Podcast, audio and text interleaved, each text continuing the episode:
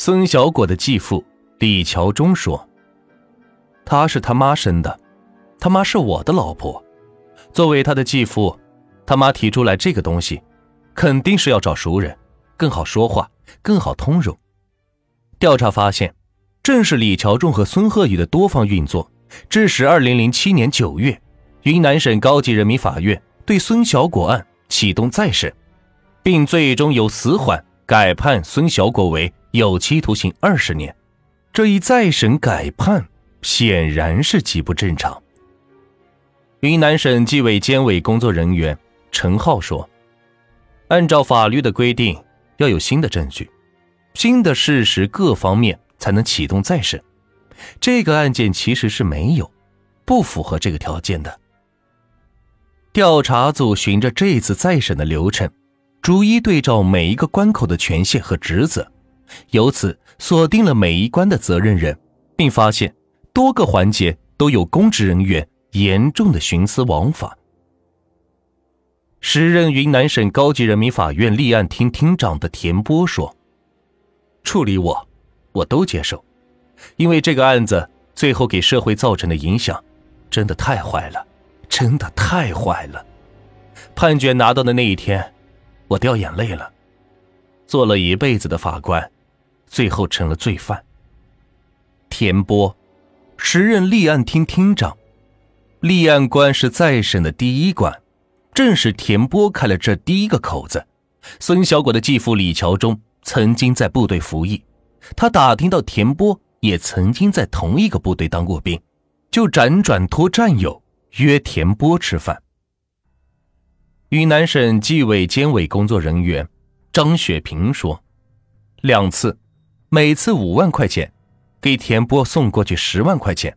那田波在这个过程中就想方设法为李桥忠出主意、想办法。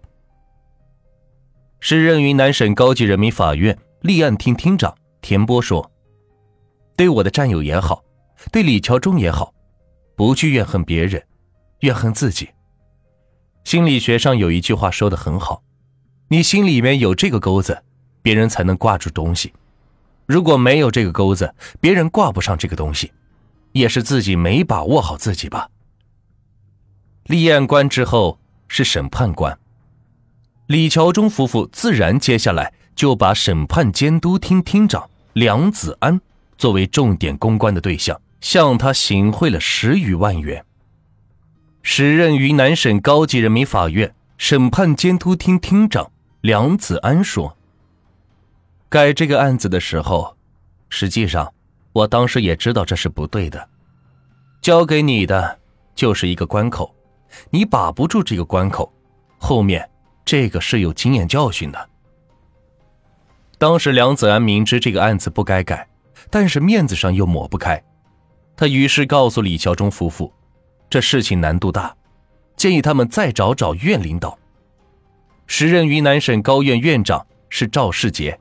虽然李桥忠不认识赵世杰，但是却绕着弯子找到了能和赵世杰说上话的人。时任西双版纳州监察院党组成员、副监察长、专案组成员刘天明说：“李桥忠这个人很掌握中国社会的潜规则，这个事情放在他那儿，尽管他官不大，但是他通过绕，我认识你，你认识他。”他认识他，他认识他，最后绕到那儿，这是决策者。行了，那个年代就吃饭，吃吃吃，一路吃过去，吃完了，好，再集中火力，再送点东西，找到能办事也能办成事的人。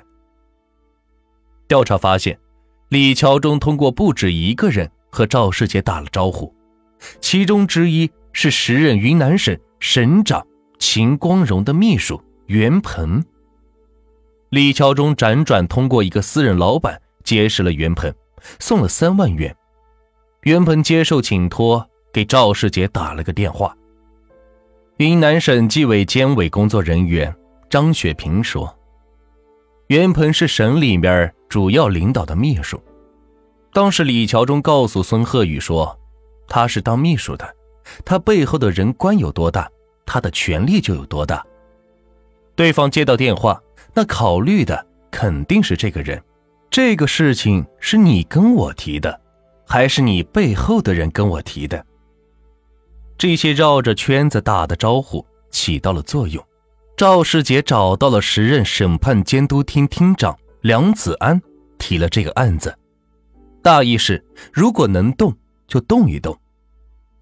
梁子安说：“他这个人，他不会很那个的，他一般就是他意思表露了就拉倒了。”我当时只能表态，我保留意见，不那个的话也行，但是毕竟没有那个。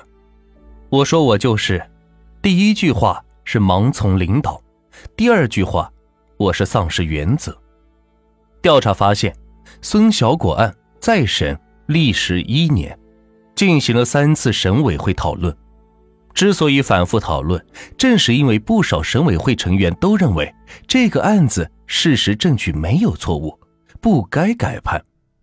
这一件庄严的审委会会议厅，每个人只要是走进这里，就应当摒除一切外界的影响，只仰望至高无上的法律。遗憾的是，少数人最终将人情关系和领导意愿带进了属于法律的空间。并凌驾在了法律之上。梁子安说：“最后一次合议，表态就这样的，事实不动了，就把刑期改了。这个案子谁都不敢动事实。就这样，孙小果完成了复活的重要一步，刑期变成了有期徒刑二十年。调查发现，李桥忠夫妇同时又在监狱系统活动，操作违规减刑。”时任云南省监狱管理局政委罗振云和李桥忠既是老乡又是战友，于是不顾原则答应给他帮忙。